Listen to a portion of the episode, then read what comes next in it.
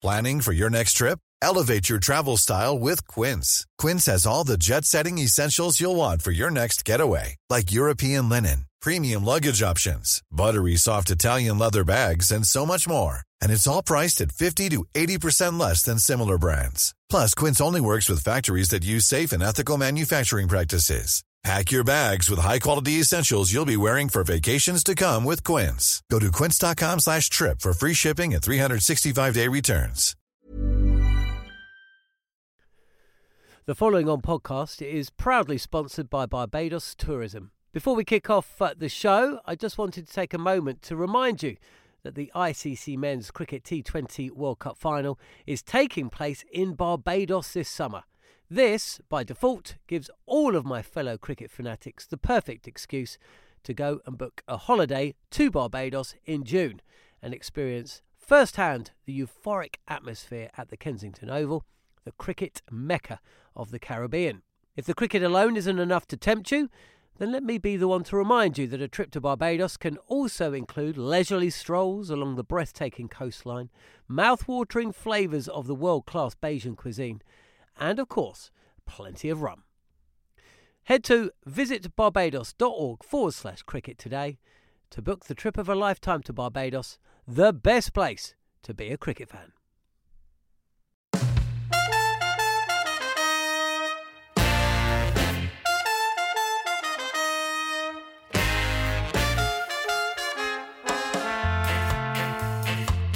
Hello and welcome to the following on podcast. I'm John Norman, and for the next hour, we'll be bringing you an exclusive interview with an Essex great.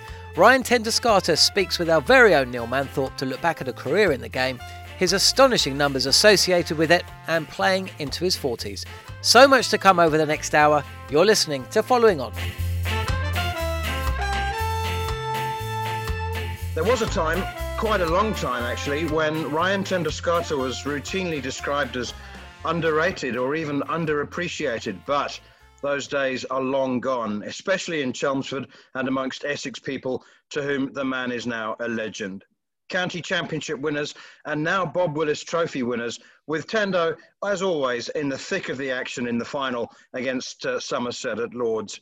We'll talk about that, his international career, his aspirations for the future, and a lot more besides in the next hour. So, welcome, Tendo, and thanks for your time. Cheers, man. It's always nice to talk to you and uh, nice to be chatting a bit of cricket at the end of the summer. And what a summer it's been. Essex once again have done it. They've won the Bob Willis Trophy. The Bob Willis Trophy produced some intense cricket. Um, I mean, it was, I mean, at one stage you must have wondered whether you'd actually play any. What are your reflections on the summer now? Uh, that's a good point to start with. I think, uh, you know, it's, it's a bit of a throwaway line to say how brilliant everyone was for putting the cricket on. But hand on heart, uh, you know, standing at the at the prize giving there at Lords, uh, the the first or the most overwhelming fe- feeling was, you know, well done everyone, well done the ECB, well done the individual counties for for getting through that group stage and, and putting the final on in what's been a, a very tough year um, for cricket. So, you know, it's not just a throwaway line. I, I, did think it was a great effort to to have the whole tournament and and the way it was played and, and the way it played out was very good as well. Uh, obviously, winning it fantastic. Um, you know, defending champions from last year. Uh, there wasn't much to play for this year. There were the 10 T20 games and, and the five rounds of, of the Bob Willis Trophy. So we set our stall out uh, at, at, the start when, when we knew what the format was going to be to win it. We knew we had to be clinical. And again, that reward of, of going through a, a sustained period of time with virtually no slip ups um, is a nice feeling to, to get the job done again. I think over a million people watched the final. It was an intense game, really terrific uh, atmosphere. And obviously, the county championship doesn't have a final. Everything seemed to go according to plan, except perhaps for the celebrations afterwards. yes. Uh, well, you know, th- those things are actually linked because when you in the change room afterwards celebrating, there's not even, you know, your own media, the, your, your, uh, social media guys aren't there. It's, it's literally the 15 of you that played plus the coaches. And, and maybe we just got sidetracked a little bit by being a bit careless, by not being aware of the situation. We, we got called onto the balcony and there were a handful of photographers there. You know, it's, it's something we regret, but at the same time, I know, um, I know how the team's feeling is a towards Feroze himself. He's, he's, a valued member of the team. Is a is a much loved member of the team. A young guy, and b to the the general sensitivity and awareness of guys. You know, to our cultural responsibilities and you know religious responsibilities in a sense. So unfortunately. Uh, that got shown up and, and maybe blown out of proportion. But I always like to use an accounting term, substance over form. Um, you know, if, if you maliciously throwing beer over over someone or you, are trying to be disruptive, uh, I think that's a very different matter to maybe just forgetting your surroundings and, and momentarily for a young guy to to make a mistake like that is is um, a small oversight, and, and I would hate it to you know to to mar what what was a great season of cricket for everyone. They've won the Bob Willis Trophy here at Lords, the five day final. They come out on top, drawing the fixture. Champions in 2017, champions in 2019, and they win the Bob Willis Trophy in 2020. What did the Bob Willis Trophy make you think about the championship? And I've mentioned intensity of cricket a couple of times now. As you said, you, you, you pretty much had to win every game. I mean, you, you had to throw everything at every game for a victory. There was also the enforced declaration at 120 overs. That was interesting. But do you think it has a future? Because there is a movement now towards perhaps turning the county championship into more of a conference type format. Yeah, those are certainly the murmurings, yeah, and, and the most likely option for next year. Um, I don't know how much you saw, how much you followed of, of the whole competition, and the, the final was very intense. And you know, us and Somerset have sort of been the the form teams for the last two or three years, and, and if you look at their lineup, there's quality all the way through. Um, but to be honest, the a lot of the group games uh, lack that intensity. I think that's a feather in the cap for the overseas system. Yeah, you know, it's it's only one or two positions, but but taking the overseas player out of each team leaves a massive hole. And probably more topical and, and more controversial is the the Kolpak guys are about to lose their status. So you, you take a team like Hampshire, they don't have Fidel Edwards and Kyle Abbott all of a sudden, and no overseas player. Uh, they're a very different team. So I'd be careful to draw comparisons between the the format and the intensity without forgetting that we, we've taken you know a, a, bulk of the of the better players out of most teams um, so i think you need to judge those two things separately the intensity was down from previous seasons but that was only because of the those players missing but certainly a conference style can work and and it certainly allows for even less slip ups than a than a county championship season which is played over 14 games traditionalists are horrified about the idea of, of, of less first class cricket. But then again, they were horrified at the idea of promotion and relegation in two divisions, weren't they? Yeah, everything takes a bit of time to settle in. Um, but also, my understanding is the conference style wouldn't necessarily mean less cricket. So you'd have your five group games uh, in a seeded conference, and then you'd almost go into a second pool. You know, whether whether it's the top two teams from the three conferences then go into a new semi league. So there's six games there again, or sorry, six teams, five games. So if you take five plus five, maybe plus a, a final, you end up being. My understanding is it'll be around the 40 mark game again if you if you went all the way. So so you're you're adopting a wait and see approach, or or are you? Uh, yeah, I mean, obviously we can only we can only deal with what's in front of us. Um, my preference would be the the championship style, the old style, uh, two divisions of of uh, what is it, uh, nine teams, so you play your 14 games home and away. That's also a big thing for me. Um, you know, if you go into conference style, you're only playing everyone once. It, it, makes a big difference if you play Warwickshire at home or you, or you play Warwickshire away. You know, uh, traditionally a very good wicket, one of the few very good wickets left in, in county cricket. It's hard to get a result there, and, and that's the nice thing about the home and away format. You, you, you have to perform it every venue and against every team, home and away. So, out of the two options, I'm certainly in favour of, of the traditional county format. But in these times, we, we have to roll with the punches, and whatever's thrown at us, um, we'll have to adopt in the short term. Oh, shot! What a shot that is! Full length and flicked away beautifully on the leg side for four. I remember more clearly than than I probably should. Um, not the actual day, but I remember the the, the moment of the week when I heard that that uh, you were going to England for a trial, that you'd been offered a trial, um, and and fair to say, and I'm talking myself down here, but I was probably amongst uh, a number of people who thought that you might be jumping the queue there, that there might, there might be a, a few other mm, be- better cricketers than, than you at that stage. Um, but tell us, tell us how that trial came about, um, and and I mean, did you foresee that anything like the career that, that you've had? Um, yeah, look, I take no offense to the point you, you make. Um, you know, I was delighted to be given this opportunity. I always knew I had something different about me. I, I knew I was never technically the best player. Um, you know, I always knew I was a good fielder. Uh, I, I, knew I could do small jobs, you know, bits of jobs in each department.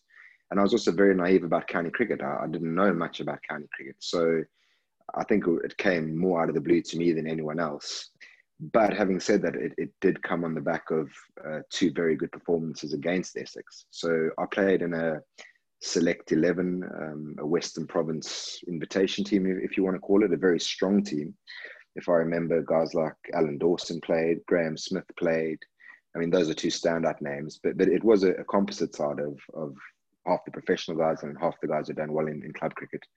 Um, and in the three day game, I, I, took wickets against them. I bowled nicely at Newlands. And then in the one day game, I banged it. I came in down the order and, and I don't remember exactly, but hit in the region of, of 50 or maybe 20 balls.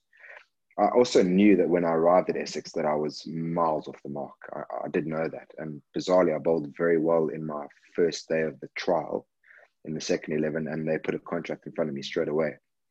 Um, and then also knew I had this runway of, of two, two and a half years to to make something out of myself. And I was very lucky in Graham Gooch taking me under his wing, you know, more from a, a mentorship role than, than an actual hands-on cricket role. But he used to take me to the airport uh, early on a Sunday morning so I could f- fulfill my Dutch commitments. And he'd pick me up then on a, on a Monday again, and I'd stay at his house in between, and I'd play my second team cricket.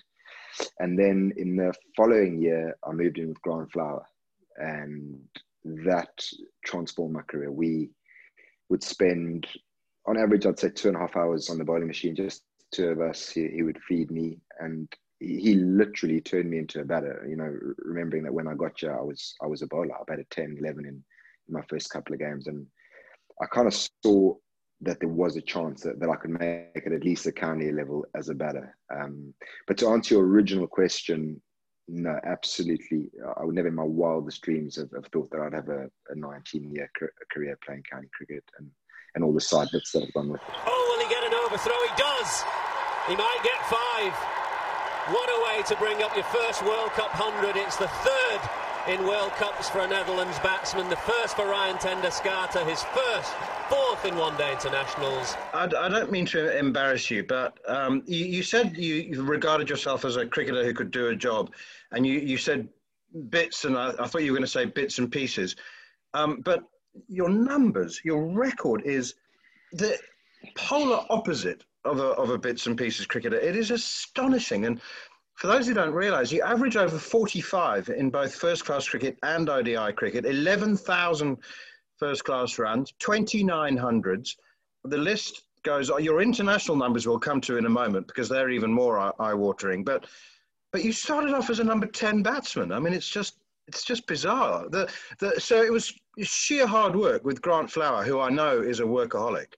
Absolutely. Um, you know, if, if, I was starting my career now and you asked me what I'd be happy averaging, I'd, I'd probably say 30. And, and I can't, I can't describe, uh, I can't explain how I've got those numbers. You know, I've, I've tended to get scores at the right time. I, have tended to be, um, you know, I've never been a 1200 runs a year man, but I, I'm, I'm always in the 800 mark. And, and I think over time and also in the position where I'm at with getting a few not outs, um, those numbers look pretty good. Uh, but but I've always, and I mean this quite genuinely, I've I've always seen my role as how can you influence a game, and, and I think at batting at six or seven, you, you know, I've batted at six most of my career, five at times. But I think uh, the way you can can sway a game and, and change a game is more important in that position than you know what your actual numbers suggest. And, and I think to be quite honest, that's quite lucky the numbers have, have worked out like that. I think if you if you really scrape the numbers and, and you've seen how many not outs there are, or um, you know how many of those runs have, have come in the first class runs. I know it's not a bulk of them, but say a thousand of them have come for the Dutch at a hundred. Um, you know that has slightly skewed the numbers. And yeah, I mean I don't really know how to answer those questions, but I feel like those numbers on are very flattering for the cricketer that I am, if that makes sense. I don't know, but I know a lot of statisticians who would say that the numbers don't lie. Um, okay, they might be, they might be, have been given a shine, but here's the thing: when I was doing my, my research, I spoke to several of your colleagues, um, and I mentioned those numbers. And a good friend of yours said, he said, runs that matter. In again, and that's a lovely drive this time. That is what Tendo does. Runs that matter. Never mind the average. He said, if you count just runs that mattered, he'd be averaging 60. Is that do, do, yeah. did you find yourself rising to the occasion? I mean, were you did you enjoy pressure situations? Um, you're going to laugh, but I I've never felt pressure. We can't call the winner yet as Ryan Ten Doeschate joins Paul Walter in the middle. Could be set up for a, a very tense finish here as we head into the final first class session of the season. So, in the sense that, like, if I'm going out to bat, whether it's you know Lords last week where, where I know we have to save the game, or if I'm playing a club game down the road at Clacton, um, it, it, all feels the same to me. And Hashim Amla told me when he, when he played at Essex, he spoke about blue skies, and he, you know he spoke about if you if you're wasting energy on worrying, that's sort of shortening the distance between the ball and the bat. And if you're worried about you know how you're picking the bat up, it, it shortens everything. If, does that make sense? So I've always and and luckily before I even spoke to Hash, I I kind of had this the sense that that worrying was was just useless, and and I, I almost enjoyed facing the the chance of not doing well. So I was happy to go if I was facing Jimmy Anderson at Chelmsford. You know, if he got me out at the good ball, I was happy with that. Uh, it, it didn't bother me. I wasn't afraid of it. You know, if, if I made a mistake, I wasn't afraid of that either. I could go back and say, right, today you made a mistake. So I just try to uh, keep my attention on on doing what I could do well and I, and I've done that in, in big games, if you want to call it that as well. So I've also never felt that I, need to rise to the occasion or, or, that I play better when when crunch time's on. But I think not worrying about it and and my background of you know that that this should never really have happened this career. I think it's always allowed me to to think freely and and be carefree in my approach to my profession. Your average, um, a statistician tells me, is like 10 runs higher when you come to the wicket with less than 100 runs on the board. Historically, Ryan Ten Doeschate is not a good starter. He's often quite fidgety. He's got very low hands. You often feel as a spinner and men around the bat, you got a chance of a bat pad. Basically, you know, if, if the teams you play for have been 50 for four or, or 70 for five, you are statistically more likely to score big runs than, than if you come to the crease at 200 for four. Amazing. Wow, that is, uh, yeah. I mean, I've also I've always seen myself as a problem solver as well. So I wouldn't say big situations or small situations, but if if for instance I walk in at 80 for three and I know we're chasing 270, you know I can work out 190, and if I get 90 not out, we're winning the game. Or if, even if I get 60 and I'm the third next batsman out, I know the tail are going to you know get the last 40 or 50 together. So I've always uh, enjoyed like the management side of, of an innings and, and, a chase or even a set. You know, if if uh, if I have something in front of me, uh, I, I, tend to work out a lot better. So if there's nothing on the game, or if I walk in at 500 for four, I don't have those same juices flowing that, that allow me to to operate at my best. Never thought of you as a mathematician batsman, but, but that's that's what it is, isn't it? It's as you said, problem solving. You just sort of break it down into its component parts and and do the sums, mm. and eventually you get there. Yeah, I think being, um, you know, I, I don't want to call myself smart, but I think being able to work out what's required is is a big skill of batting or bowling. You know, I don't think you need to have all the tools. I don't think you need to have a straight drive and a late cut and a, you know, be able to hit the ball from in front of your face. But I think if you can work things out and and sort of give yourself the best chance of getting to that goal. So you know which which bowlers you attack, which side you go from, uh, how much you trust your partner when you take it on yourself. I think that's a big skill of batting and, and something that, that gets overlooked quite a bit. Oh, what a delivery! That's come from absolutely nowhere. That is brilliant bowling. It's nicked again. Oh, it's brilliant! It's absolutely stunning. Oh, and he's bowled it. And there's a big inside edge, but it is uh, taken out his leg stump. We've only been talking about batting now. There's a little matter of 569 wickets across across the formats. Um, again, that's a that's an enormous number.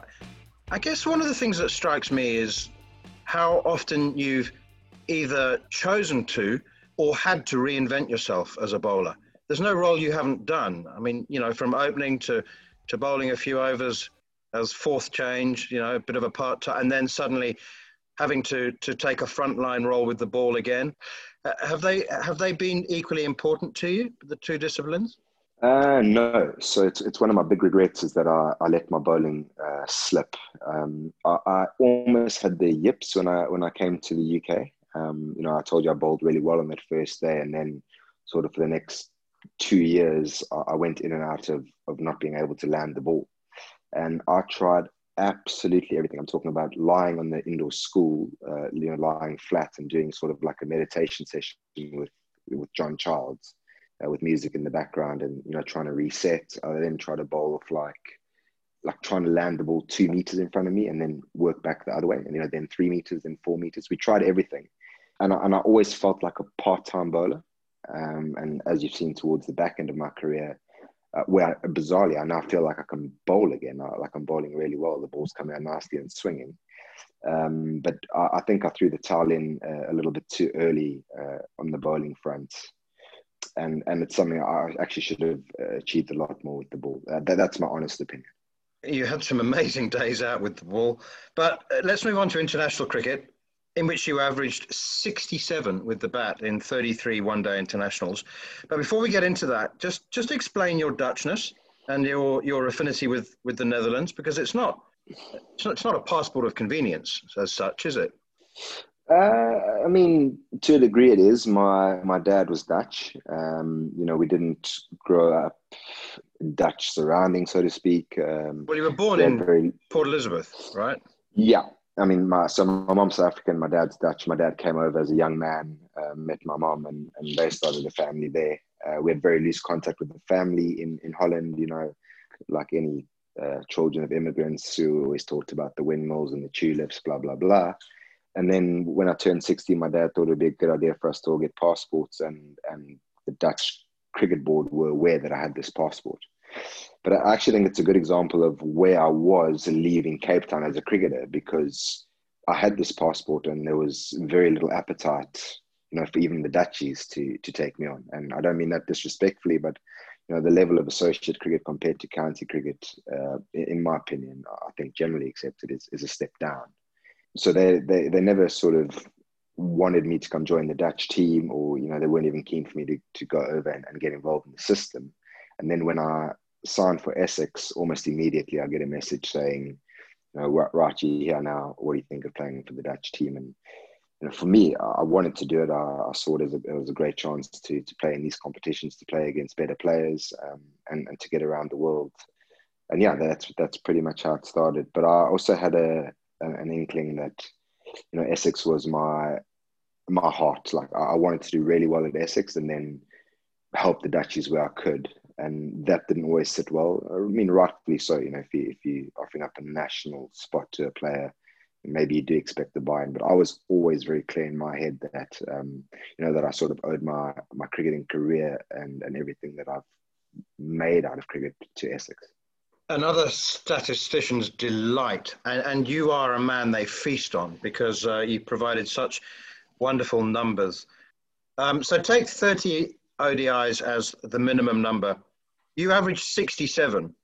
And then you look at the, the players underneath you. Next on the list is Virat Kohli with 59. Virat Kohli makes room oh, over mid wicket. Oh, that's a big one. The biggest six of the night well into the second deck. Also in that list, MS Dhoni, AB de Villiers, Michael Bevan. When, when you, if somebody shows you that list, how do you feel? Are you embarrassed? No, you know, I think those guys could be good players. They just need to work a bit harder in, in between games. I think that's. Uh... no, look, I, I mean, I, actually, I make a joke about it because every year on my on my birthday, um, yeah, I, I, get a tweet from ESPN Cricinfo, and it's always the same. Uh, you know the world's highest ODI batting average guy turns 40 today, whatever it is, and you know straight away it's coming. All the fans from Pakistan and India are like, "You're not as good as Babar. You're not as good as Virat."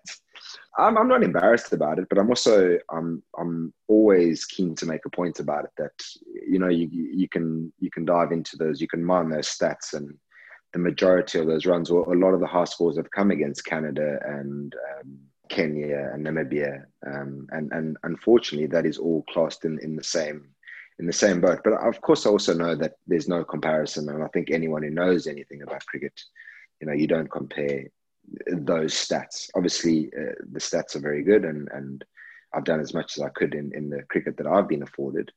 But uh, I'd certainly laugh at anyone or not take them seriously, you know, who, who try to draw comparisons between guys who have played vast majority of their game in in that setup. You know, the India, Pakistan, Australia, South Africa, West Indies. Uh, you know, you know those teams are very different to playing the the vast majority of your games against Namibia, Kenya, etc. It sounds crazy to ask you whether you've got any regrets because you have had such a wonderful, successful career at Essex, and they've they've given you a, a great life. But have you ever wondered about if you'd taken a different international path? I guess you could have played it theoretically for, for, for South Africa or England. Yeah, I, I could have. Um, and actually, at one stage, I was looking at getting a, a, British passport, but more for the convenience to Essex. There was a rule at the time that English qualified players were subsidised by the ECB, so you know it made sense for the payroll to to get me on. But bizarrely, I I've never felt English, and I made a point of it early on. Not that I was ever close. I'm not saying that, um, but you know, I remember with all the uproar when when KP um, turned to play for England. You know, I never felt like that was even an option for me. It might have been different if, if I was in that class, if I was a Jonathan Trott or, or Kevin Pietersen, um, and you know I was desperate and, and, I, and, I, thought I deserved to play international cricket, um, and I and I brought myself, myself over to play county cricket. Yeah, th- then I might have. But me personally, no, I never thought about that. Um, growing up, you know, I always dreamed of playing for South Africa, of course, like like everyone but again, I, think I was pretty switched on in, in terms of how realistic it was, and, and I never thought of myself in anywhere near that setup. But uh, I'm pretty sure I can say this in one of the uh, Champions Trophy or Champions Leagues, the so the RPL, the winners competition. I done really well, and um, one of the South African players asked if he could pass my number on to Russell Domingo and Russell rang me up and said that he was very keen for me to play in the next World Cup. And I, you know, I kind of read the race. I said, listen, you got a guy who's not played any cricket in South Africa. You know, I, I would be a, nominal selection at best. You know, I, I, might be a utility player. Like, do you think this is the right thing? Um, you know, it's, it's going to meet a lot of resistance, and rightly so. Uh, that was my stance. And he, he kind of said, I'll leave that up to me. Uh, it must have been 2015 because I was uh, going to the Big Bash with Adelaide. And, you know, I said, look, the, he said, okay, one of the things you might have to do is you might have to come play a domestic season back here. I said, I've, I've got this contract with the Strikers, which I'm happy to turn turn away. It's, it's not about the money. If if there's a fair process where, you know, you want me to come play the domestic season, you have a look at me, I would definitely do that. But, but I, I suggested that he was going to meet a lot of resistance from the board. And he said, leave it up to me. And I just never heard back from him. I've got no issues with that, and and I, personally never felt that I was I was near to being you know in, in that class at that stage. You would have had David Miller, Farhaan Behardien. Uh, you had decent closing batters around in any case, but that's probably as close as as it got for me. It was very late in my career, and maybe there was a smidgen of sort of what might have been. But to answer your question, no, I've never had any regrets. Uh, I feel like I've played my cards as best as I could. I've received from the game there's never been a faster or easier way to start your weight loss journey than with PlushCare. PlushCare accepts most insurance plans and gives you online access to board-certified physicians who can prescribe FDA-approved weight loss medications like Wegovy and Zepbound for those who qualify. Take charge of your health and speak with a board-certified physician about a weight loss plan that's right for you. Get started today at plushcare.com slash weight loss. That's plushcare.com slash weight loss plushcare.com slash weight loss. Millions of people have lost weight with personalized plans from Noom, like Evan, who can't stand salads and still lost 50 pounds. Salads generally for most people are the easy button, right? For me, that wasn't an option. I never really was a salad guy. That's just not who I am. But Noom worked for me. Get your personalized plan today at Noom.com. Real Noom user compensated to provide their story. In four weeks, the typical Noom user can expect to lose one to two pounds per week. Individual results may vary. The following on podcast is proudly sponsored by Barbados Tourism. If your passion for travel is on par with your passion for cricket, then I have some excellent news.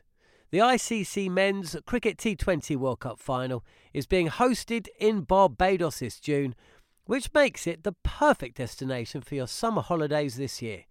To make the most of your trip, you can also experience eight matches from the series in Barbados, including England against Scotland and England against Australia.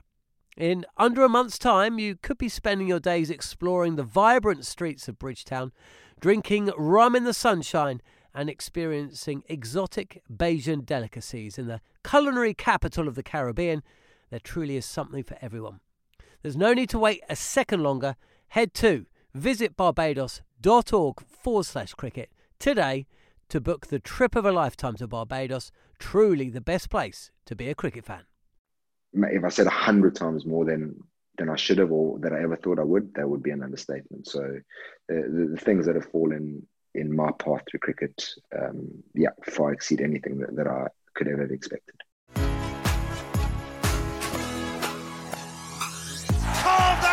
Out cover, man underneath it, can't get there. Six, six over cover. And he begins with a slower ball, which is hit straight back over his head for six. And that one is driven, swatted down the ground for six. Short pulled away, six more. T20 cricket, you've played 369 games. 369 T20s. That's an extraordinary number, um, including, uh, first of all, that's top 10 of all time. I think it's actually in fifth or sixth place. Quite, quite amazing. Um, again, you've had to reinvent yourself to do that. I, I want to talk about that and also about your time in the IPL because you played in seven domestic leagues, including the IPL with the Kolkata Knight Riders it's uh, T20 cricket has um, it's giving you some air miles, hasn't it? Yeah, I mean, it couldn't have come at a better time for me. You know, when I started my career, uh, coincided with T20 launching. I, I, think it was my first year at Essex was the the first T20 competition in England, and uh, you know, I can't think of a player who it it was more suited to at the time. You know, someone very unconventional.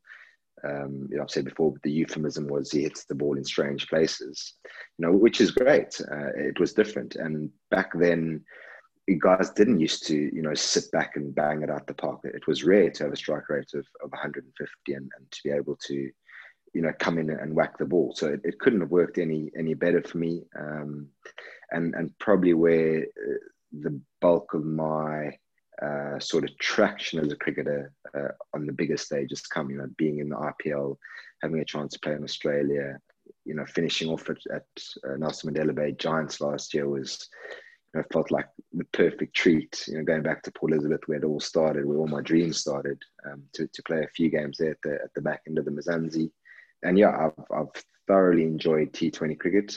I liked it more when when not everyone was banging it out of the park. But you know, you, you rock up now to to nets, and every trialist plays a, a, a sweep against the seamers and, and plays a reverse sweep against medium paces, and you know can can sit back in the crease and, and whack a length ball over extra cover.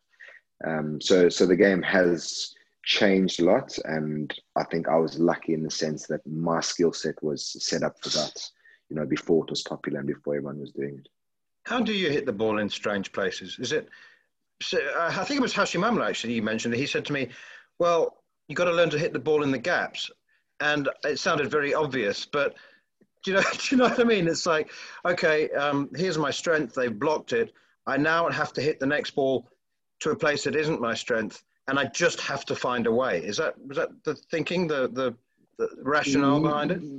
Yeah, it's a little bit of chicken and egg. Um, so if you probably the best way to describe it is if you coach traditionally, um, you know, if you think about it, your cover drive should go to cover. Your straight drive should go between mid off and and mid on. Your your leg clip goes just behind square leg. If you're not coached traditionally, you, may, you know maybe your leg clip goes in front of square. You know maybe your late cut goes to in front of point as, as opposed to the traditional just behind point fielding position. So I think for me that was a big thing, not having the the traditional coaching, and then you know without getting too technical or, or, or drilling down into things, I, I, I'm a massive believer of you're a product of your literal environment where you play cricket as a youngster. So for me, it was uh, a big brick wall, sort of three meters in front of me as I'm as I'm taking stance, which means I never chose to play to the offside because there was a nice big field behind my back all the way to to the neighbour's garden at, at Cow Corner. And, and, you know that's obviously where I chose to hit. You can see the tennis ball flying, and, and you know as a seven, eight, nine year old, that's all you want to see. So I think it's a mixture of those two things. Um, and then, you know, again, as you practice more on that, you you become good at, at, at those strengths and, and people have been coached traditionally don't don't hit those shots. They're better at keeping their elbow up and hitting it between cover and extra cover, etc. Over number three was a double wicket maiden for Darren Stevens. Trego first to go, and then Hildreth. This was a messy reply from Somerset, 18 for four after three overs. I must confess, I'm obsessed with with longevity in professional sport. Um, anybody who's still playing a, a physically demanding sport at 40 just fascinates me. Do, do you fascinate yourself in, the, in that regard? I, I, think if you think about it, it's pretty crazy. I mean, I'm not the only guy doing it. I think Darren Stevens is is the best example. Uh, you know, because because he bowls majority. He he's 43 or 44, and and if you look 20 years ago, it, it wasn't abnormal at all. Uh, you know, Graham Gooch, these sort of guys play well into their 40s as well. I've always been very lucky genetically. Um, I've I've never gymmed. So again, coming from that sort of non-professional background where uh, you know you, you pack your cricket bag away on the 26th of September and then you pick up a rugby ball and you, you play that till the 1st of March and you take a few bag out again. Uh, that was sort of my fitness regime. I, I, didn't train my back to be able to bowl and, and I didn't train my quads to be able to stand the field all day. So I, I think I was very lucky in that regard in in the sense that my fitness has always been a functional fitness. I, I love all sports. So I've just told you, I've just come to the squash court now.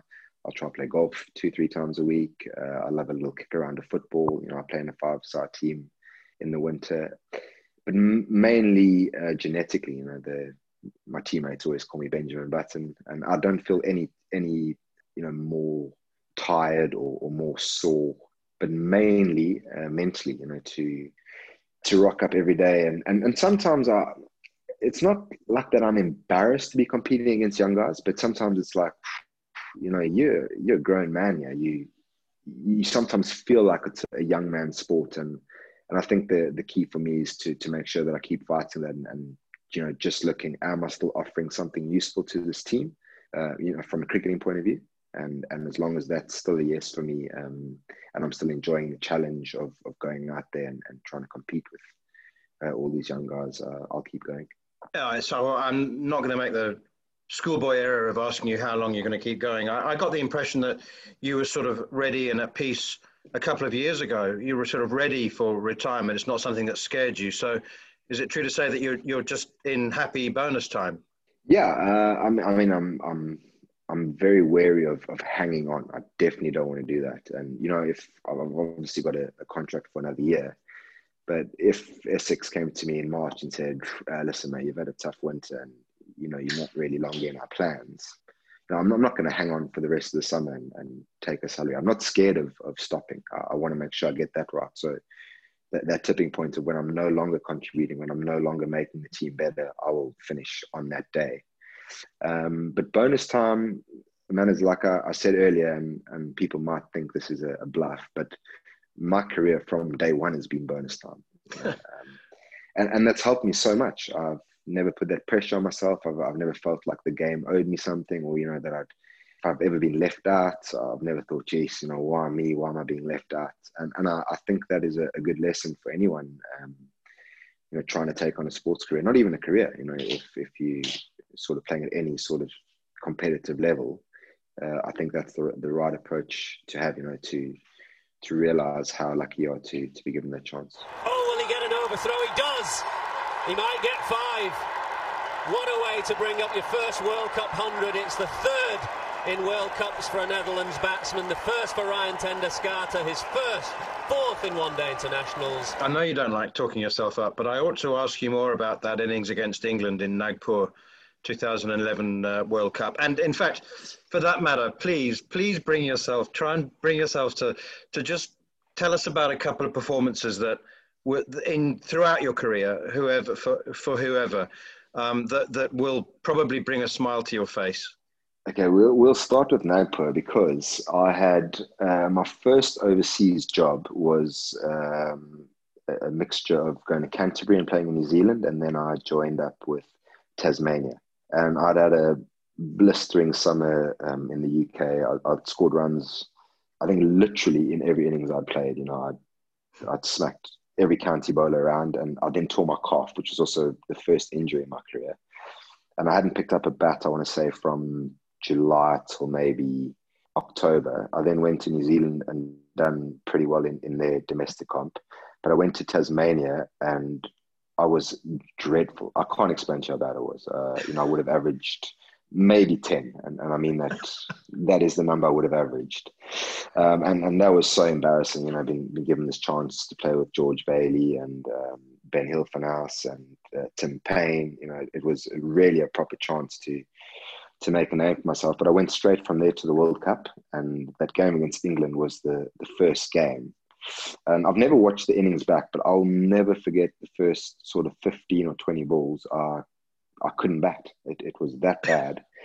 And then I eventually walked across to Colly and like showed my stumps and Matt Prior was standing up and I sort of flicked one inside, uh, you know, between Prior and, and the fine leg. And then I just turned into sort of my version of Don Bradman for the next two hours. I've never seen the ball so sweetly. So it's just, it was so weird, you know, dragging that baggage from Australia into the competition.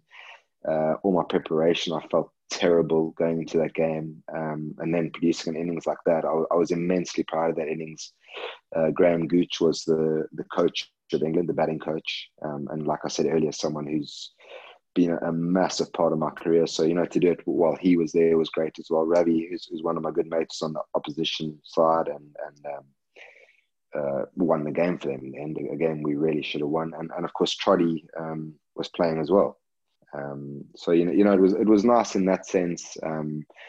And you know, for the first time to to really do it on the international stage is is a is a great feeling, and and that is one of my favorite innings. It really is. I've, I've fond memories, and like I said, gets the the heart fluttering. Um, I'm not very good at, at remembering innings. Uh, you know, specific innings or, or even games. Um, but I do vividly remember 2016 when when we got promoted, as in Essex got promoted out of Div Two, and sort of the magical run started. I was in the middle on over 100 when when we got that final batting point, which which got us promoted, and I was batting with James Foster. You know, again, the context is someone who's a, a really good friend. Um, you know, someone who had captained the side a long time, and, and someone who I knew it meant a lot to. And I knew it meant a lot to the club. So again, vividly remember sort of being in the middle, whether it was a single or a double, whatever we got, but crossing that threshold and and that's what sports all about. You know that you've achieved this, you, you set out to achieve this. It was only getting promoted out of Div Two, but you know the, the thing that you started off to achieve and then achieving it. Um, those are the, the sort of things I, I remember most vividly. Essex once again have done it. They've won the Bob Willis Trophy.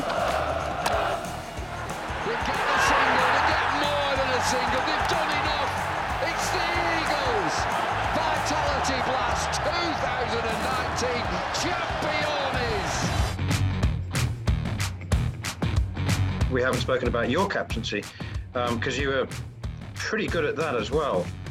But but you were happy to to give it away, to step aside. You know, it wasn't a sort of a an ambition. I get the impression. But what makes a good captain? What made you a good captain? That's a very difficult question. I I think it's, it's foolish not to sort of identify the the tangible things that you can look at. So we signed Simon Harmer, who, who turns out to be pretty much the best county cricketer there's ever been.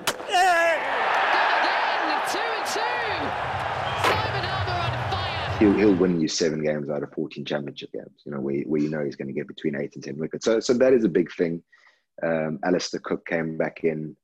Uh, so basically, the, the things that make the numbers stack up, that make you successful, you know, it's very easy to look past that and say, oh, it was the new coach and, and the new captain, and we had this great new uh, philosophy where where we worked hard, or it was nothing like that. But um, I, I, on reflection, I think being authentic was my biggest trait, my, my biggest characteristic uh, that I brought to the team. And I never looked to to be something that I wasn't as a captain. I, I kind of looked at myself and said, what qualities have I got that I can bring into a, a leadership role that the guys will will respond to. I think that's the biggest mistake you can you can make is not being authentic because people see through that straight away.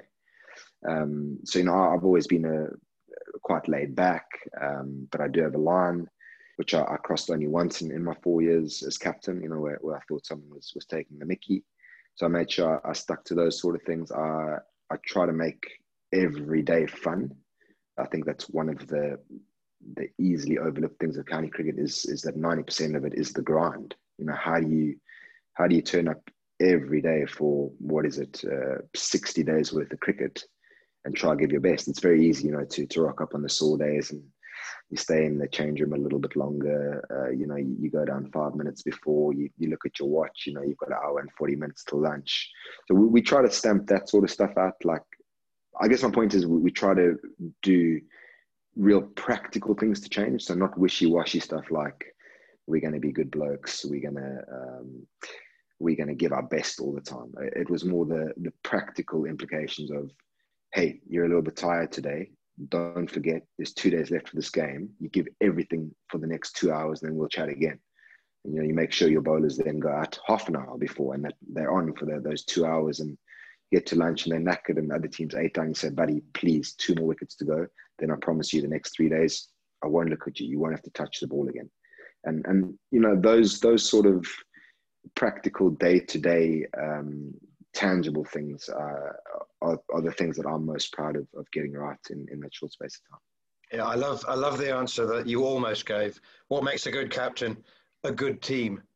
Because you Yeah, I mean I mean and, and man it's, it's funny. So Tom's just taken over and, and he's a good friend of mine. And you know, the only advice I gave him in the beginning, I said to him, set your parameters of, of your leadership now.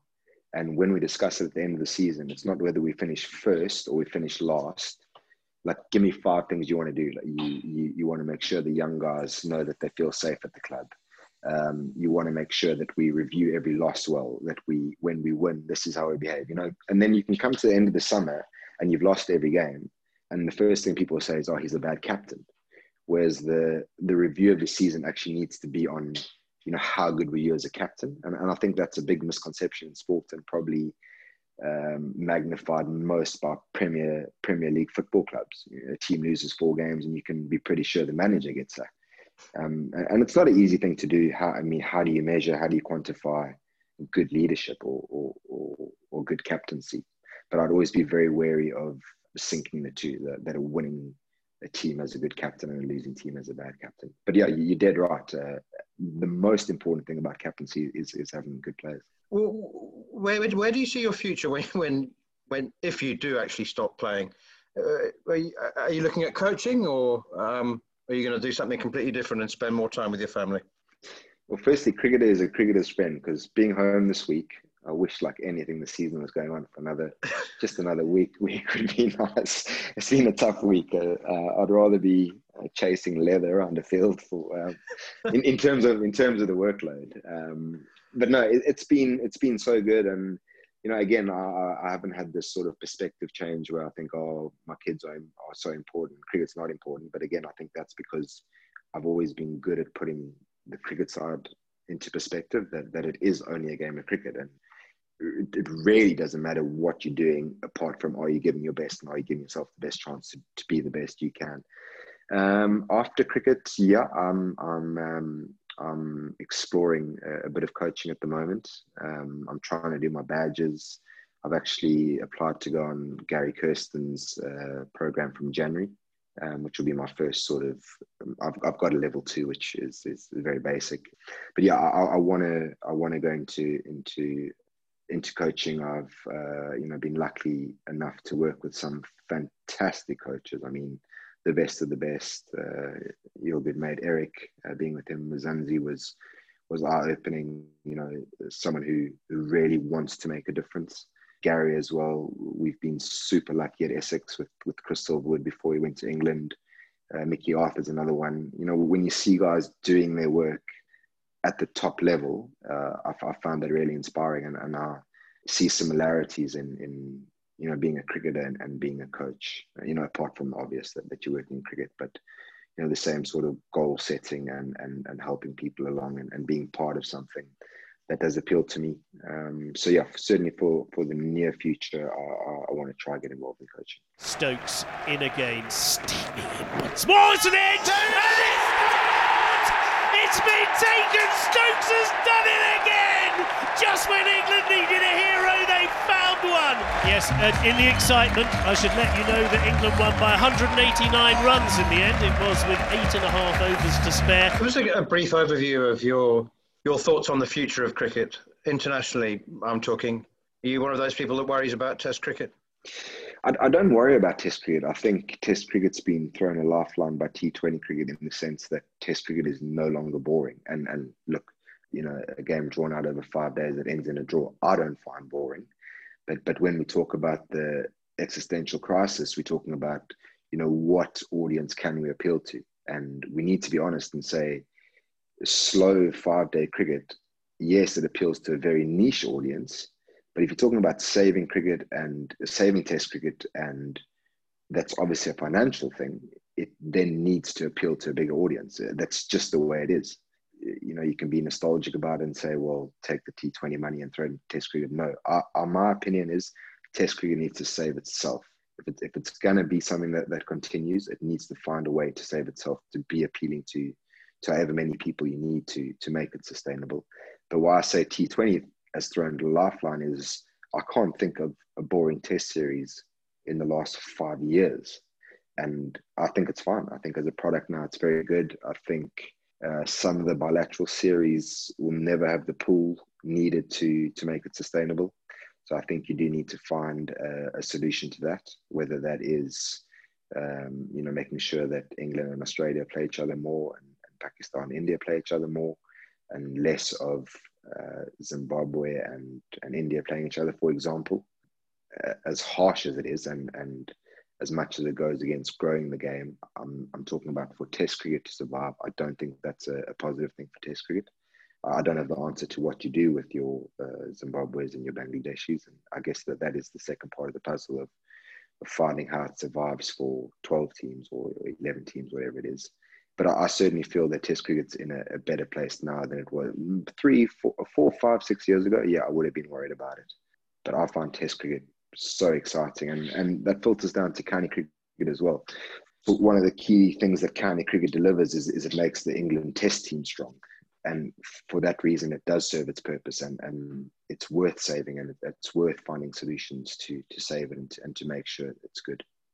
Um, Tendo, keep going. You're an inspiration. You you really are. Um, and and more success to you and to Essex, and enjoy the English winter. Cheers, man. Thanks very much. Nice to chat. You've been listening to Following On, and our exclusive interview with the Essex all-rounder Ryan Ten-Doeschate.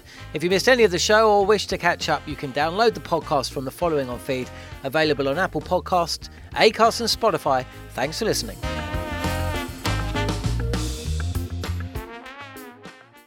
The following on podcast is proudly sponsored by Barbados Tourism, and this is your gentle reminder that Barbados is the best place to be a cricket fan. With eight matches from the ICC Men's T20 Cricket World Cup Series taking place in Barbados this summer, including the final, you can experience the summer of a lifetime by booking today. Aside from immersing in world class cricket in the sunshine, Barbados is the dream destination for all travel enthusiasts. It is where adventure meets paradise, the culinary capital of the Caribbean, and better still, the birthplace of rum. If you're keen to unite with cricket fans across the globe for what is set to be an unforgettable summer, then head to visitbarbados.org forward slash cricket today. Mom deserves the best, and there's no better place to shop for Mother's Day than Whole Foods Market. They're your destination for unbeatable savings, from premium gifts to show-stopping flowers and irresistible desserts. Start by saving 33% with Prime on all body care and candles. Then get a 15-stem bunch of tulips for just $9.99 each with Prime. Round out Mom's menu with festive rosé, irresistible berry chantilly cake, and more special treats. Come celebrate Mother's Day at Whole Foods Market.